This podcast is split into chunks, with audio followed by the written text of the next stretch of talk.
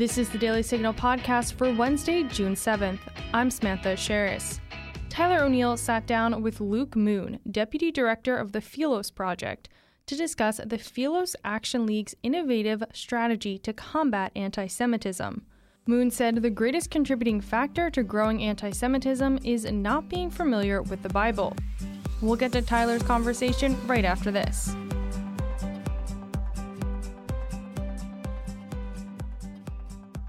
Are you looking for an easy and entertaining way to keep up with the news you care about? The Daily Signal and Heritage Foundation YouTube channels offer interviews with policy experts on the most critical issues and debates America is facing today, as well as short explainer videos that break down complex issues and documentaries that dive deep into the ways policy actually impacts people. Go ahead and subscribe to both the Daily Signal and Heritage Foundation YouTube channels today. You can search for either on your YouTube app or visit youtube.com slash heritage foundation and youtube.com slash daily signal. This is Tyler O'Neill. I'm managing editor at the Daily Signal, and I'm honored to be joined by Luke Moon, uh, deputy director at the Philos Project. Thanks so much for joining me. Thanks for having me. It's wonderful. So you're you were talking to me about the Philos Action League, uh, this part of this project of the Philos Project that's really focused on combating anti-Semitism. Can you share more about it? Yeah. So over a year ago, we started the Philos Action League. Basically, it was to mobilize Christians. Anytime there's an anti Semitic incident anywhere in the country, a Christian will show up with a bouquet of white roses and a card saying, We stand in friendship and solidarity with you. And the idea was like, I was tired of the social media kind of activism. It was like, let's get people to actually show up and do something physical. And when we do that, it just makes such a big difference, right? It actually gives you something to talk about on social media, because, but it's very very physical, and I think that that matters so much today. Yeah, no, it really does. And recently, you had a, a situation where the a neo-Nazi group was gathering, and you organized a counter protest, and then they they pulled out. Yeah, it was great. The uh, National Socialist Movement, which is a Nazi, a neo-Nazi organization, they had planned to protest uh, Sheriff Chitwood of Volusia County, Florida, and so we heard about it, and we organized a counter protest in which we were able to get over 65 people, mostly actually mostly conservative, uh, pe- Jews and Christians, to uh, man the barricade and stand in opposition to the neo Nazis and uh, the cowards. They never showed up. It was great. Yeah, no, I mean that's that's encouraging to hear because oftentimes you hear from the left this threat of anti-Semitism and hate from the right, and they act as though you know there's a Klan hood under every Republican's in every Republican's closet.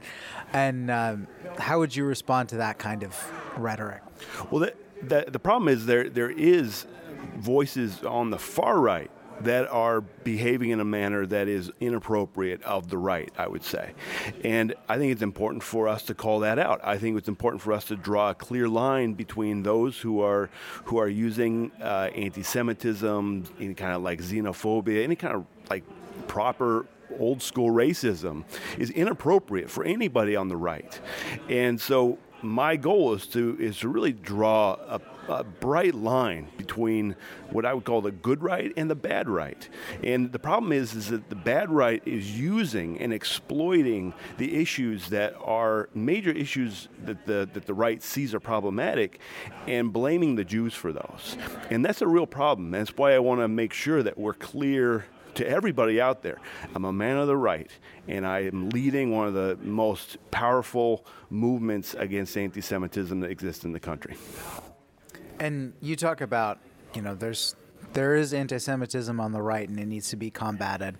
But there's also anti-Semitism on the left. What does that look like? Well, it manifests itself a little bit differently. So I, have this saying: anti-Semitism on the left is "I love Jews and hate Israel," and on the right it's "I love Israel and hate Jews."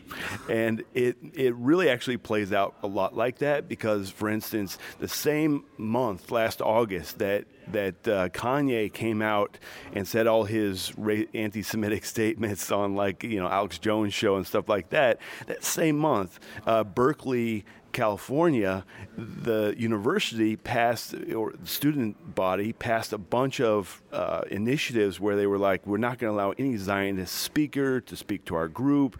All the you know student associations were like, we don't allow Zionists, right? And it was you know, so we're busy calling out the anti-Semitism of UC Berkeley, and then Kanye came on the scene, and then everybody got focused on Kanye. But it was it really kind of uh, highlighted that issue that in that month of August of the problem of the right and the problem of the left.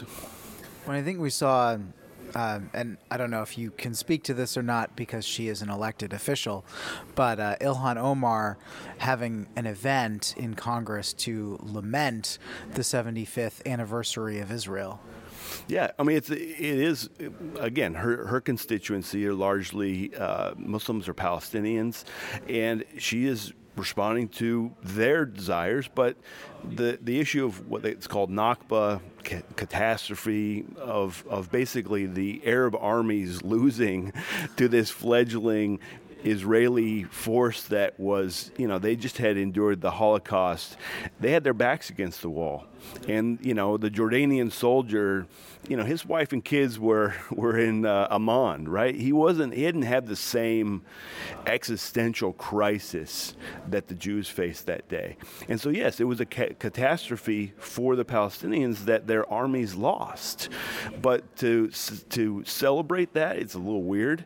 To antag- like intentionally antagonize Jews is also weird. I mean, it's not. I, I don't think it's very positive view of uh, society when you're celebrating the, the, the the destruction of the Jewish people or the or the attempted destruction of the Jewish people. That's a problem. Yeah, and I've been hearing a lot of reports saying that in election years, attacks on Jews ramp up, that hate crimes increase, that various things like that are going on. Would you say that that tracks with your monitoring of anti Semitism? Well, it's going to it's on the rise in general. It's on the rise because we as an American society are becoming less biblically literate, less connected to the Bible. You find that, you know, people who are biblically literate tend to have a more positive view of Jews and Israel, and as a result, like that as that declines, so does any kind of affinity, any kind of knowledge, and so it's very easy for those tropes, the um, the scapegoating of the Jewish people, to begin to kind of rise, and that's what you see, you know, groups like the Goyim Defense League taking advantage of when they go when they go after Jews is they're like, you know, here's the 12 Jews that are wanting to take away your guns, right? So they're using issues that the right is very concerned about and weaponizing them against Jews. And I think that's that's really what we're going to see an increase of. And again, one of those things I'm fighting very hard to highlight the difference between the good right and the bad right. Yeah.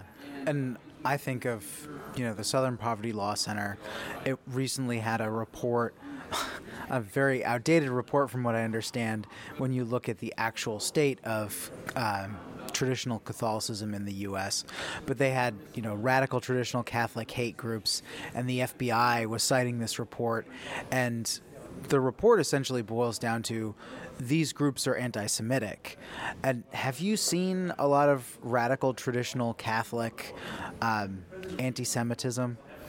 It's not very common, but there again, it does exist. You have guys like Nick Fuentes who has, you know, come out pretty aggressively against Jews. He's very, I mean, he, he just, I, I, I remember watching a video of him, you know, yelling at. Uh, Ben Shapiro when he was walking with his wife and kids across a parking lot and like just saying the most foul things. And he identifies as a Catholic. I don't think he's a faithful one, but you know that's that's me. But one of the things that we're doing is we have a whole arm of the Philos Project called Philos Catholic, and this fall we will have uh, a conference on Catholics against anti Semitism. So we're actually going to raise that issue within the Catholic community, have a conference, get people, people are going to sign on to our statement, and it's, it's from the Catholic right. And they're again creating that nice bright line between the good right and the bad right because there's majority of, of conservative Catholics, traditional Catholics, they have nothing against the Jews, right? Like the Nostra Aetate settled that for for them, which was the which was the papal decree that you know we, we can't blame the Jews for killing Christ. Like that kind of the deicide argument was taken off the table, and for traditional Catholics to say, oh no, we're going to hold on to that, they're actually going against papal authority. And my understanding of Catholic tradition is that's uh, wrong. yes.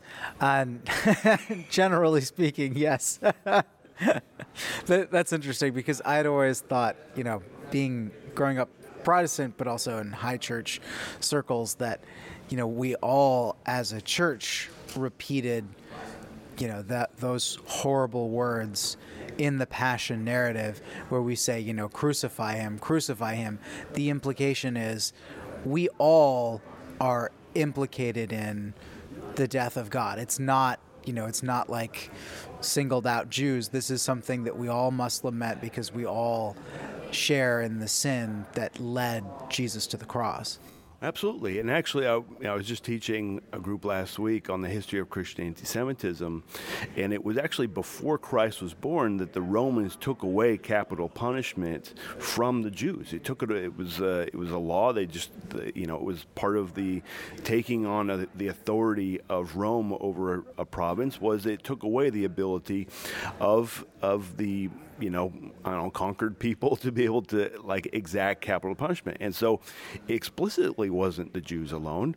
And it was the Romans actually, you know, pulled the trigger. and, and so regardless of whether it was the Jews or Gentiles, all of us uh, participated uh, through you know, our sin of the killing of Christ. And all of us then need the saving grace of Jesus Christ in order to be redeemed. So, how important is it for Christians to stand up against anti Semitism? Well, I, I actually I, I, define anti Semitism as an irrational hatred of the Jewish people, rooted in the fact that the people by which God brought his moral revelation into this world, and the world hates them for it. And the degree to which Christians are hated, we're hated because we're actually affirming that same law. And, you know, there's a verse in Romans that says, you know, uh, you don't sustain the root, the root sustains you. And I think having, drawing on that understanding of the Hebraic roots of our faith um, not only should shape shapes our Christian faith, but also shapes our understanding of Western civilization, because it was, and particularly as a as a Protestant, I'm Protestant as well. The the Reformation was a direct result of people reading the Bible for the first time with their own eyes, reading the development of the Hebrew nation, and beginning to articulate the principles that they found there. And, and that was significant in shaping Western political thought. And all that is somehow lost. It's now coming back to the forefront, but I think it serves Christians well to understand the that we stand on the shoulder of giants, and those giants are the patriarchs. Yeah. Well, are there any other Im- impressive, you know, interesting things that Philos is working on that you'd like to share? Well, also uh, working on a big project with Armenia. Uh, it's a very interesting uh, country. Obviously, the you know the word genocide was was coined because of the genocide against the Armenian people, and they they were the first Christian nation, the first nation that as a as a people adopted Christianity. But you know, I was I was talking recently in a in a, to a group, and I was like, well, what's the how does the Armenian story fit into the know, the meta narrative of of Christianity? And uh, you know, like in an in almost like an offhand remark, Robert Nicholson, who's the executive executive director of the Philos Project, says, "Well, you know, Noah's Ark was landed there," and I'm like, "Well, that's kind of important. like, like, we should lead with Noah's Ark is Armenian, right? Like because, it, you know, to the degree to which, um, you know, there's the story of Abraham Isaac and Jacob, the patriarchs, the the line that we follow that developed the Israeli people, the Jewish people, that continues to this day. Really, the the Armenians kind of almost represent the nations, everybody else. You know, the Bible kind of define, divides things that way. You get the, the, the Jews and then everybody else. And I think you know Armenians represent that everybody else in the the meta narrative of our faith. And by I think articulating and highlighting the importance of that people as a particularly representative people, I think is important for us. Well, and from what I understand, there's a particular community in Armenia that's being cut off by Azerbaijan. Yeah, the the Artsakh, which is this like little I don't know appendage almost, that's connected with Armenia by a, by a very narrow uh, corridor. Armenians in the mountains, so you have a lot of mountains and valleys kind of things going on, uh, and uh, Azerbaijan's basically just cut it off. Uh, not allowing fuel, not allowing food.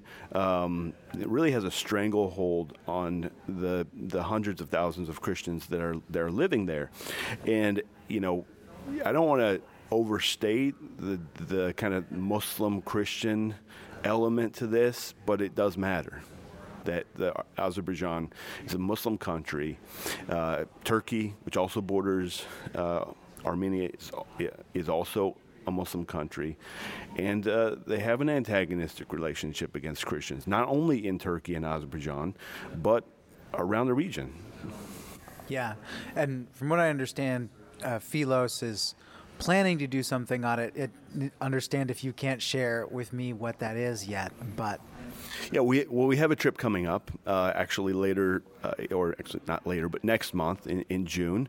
Uh, just really a fact finding trip. One of the things that we we love to do is just bring people to a place and say, let you see for yourself. We, we're not prescriptive about you know the policy applications afterwards, uh, but more understanding that we bring smart people to these places uh, and give them a variety of views that they will walk away with a better understanding and then also be able to articulate their own uh, positions. And who is going on this trip? Is that something you can share? Yeah, uh, basically, uh, Governor, uh, Ambassador Brownback is going on the trip. Several leaders from there's Catholic leaders, leaders of organizations, uh, major ones in Washington D.C. Um, yeah, it's a, it's a it's a it's a good trip. It's a good number of people. Yeah, well, I'd be very curious to see what comes out of that. Yeah, you and me both. Trip. you and me both. All right. Well, thank you so much for joining me, Luke. Is there anything else you'd like to add? Where can people find the Philos Project and plug into your important work? Yeah, we, uh, like everybody else, have a website, and uh, it's philosproject.org. Philos is spelled P H I L O S. Philos means friend in Greek. Our goal is to just basically be uh, promote positive Christian engagement in the Near East, and that means identifying your friends and affirming them and doing stuff with them to show that you're a friend, physically show that you're a friend. Wonderful. Well, thank you so much for joining me, Luke. I appreciate the time.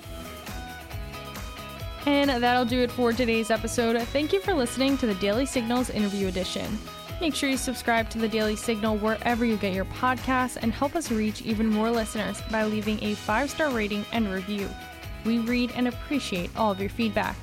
Thanks again for listening. Have a great Wednesday, and we'll be back with you all this afternoon for top news. The Daily Signal podcast is brought to you by more than half a million members of the Heritage Foundation. Executive producers are Rob Bluey and Kate Trinko.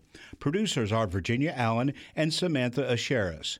Sound design by Lauren Evans, Mark Geiney, and John Popp. To learn more, please visit dailysignal.com.